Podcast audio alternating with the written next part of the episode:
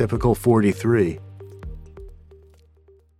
Your roommate is an artist friend, of the artist going out with the former drummer turned writer, which is how you heard of the sublet.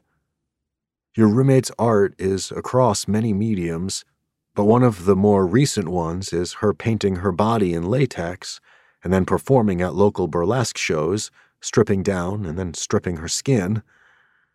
You see one of these performances on a videotape you mistake for a movie one day when you're home sick from work. President Clinton is subpoenaed in the Lewinsky matter.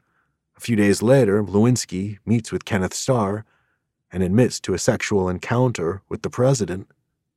The very next day, Lewinsky is granted immunity.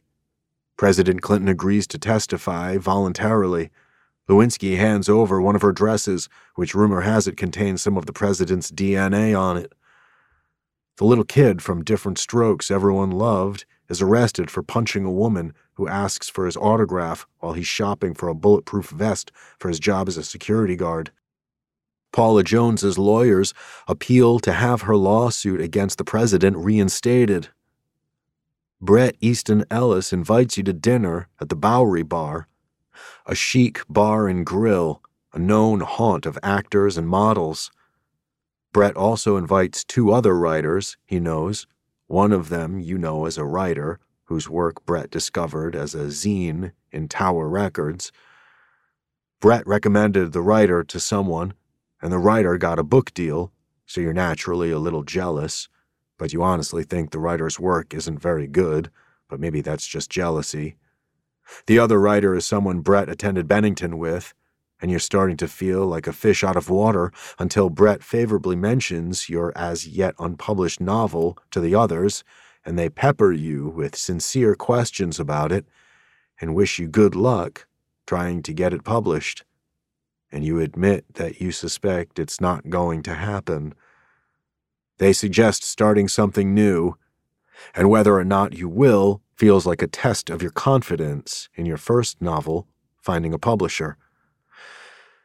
Immunity in hand, Monica Lewinsky testifies before the grand jury.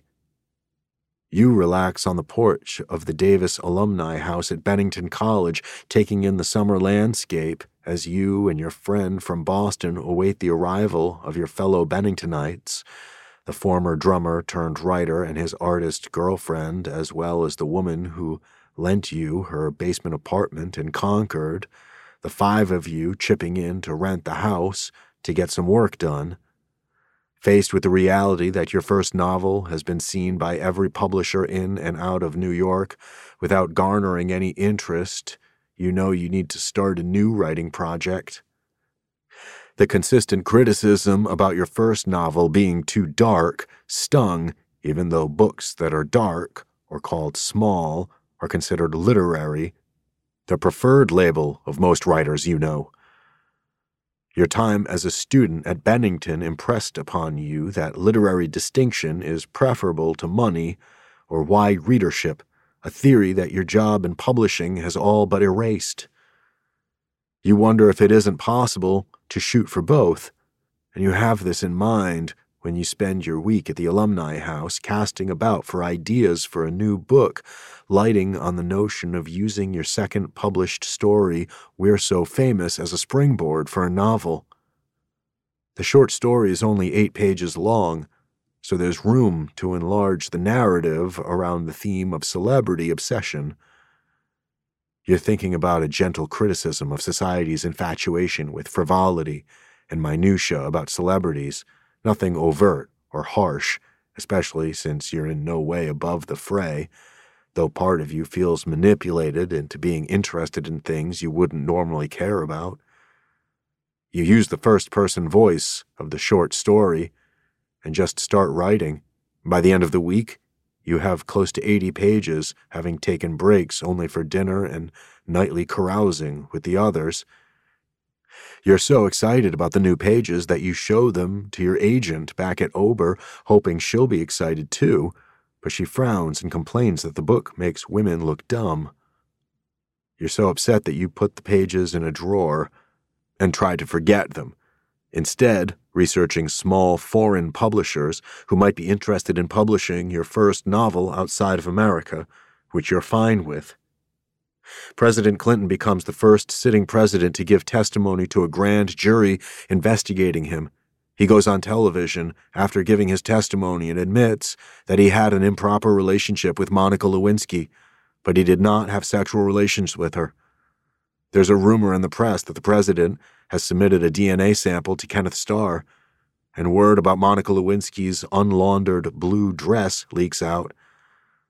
Major League Baseball players Mark McGwire and Sammy Sosa are in a race to break the long held single season home run record, and McGwire finally does, in a game against Sosa's team.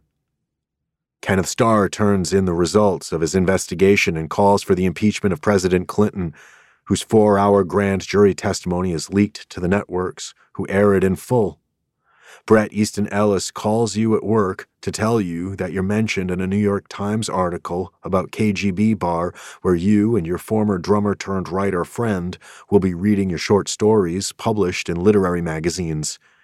You run across the street and buy a copy, showing everyone in the office the full page article, staring at your name in print. Even listening to Typical of the Times, Growing Up in the Culture of Spectacle by Jaime Clarke, editor of the literary project, the last novel ever published.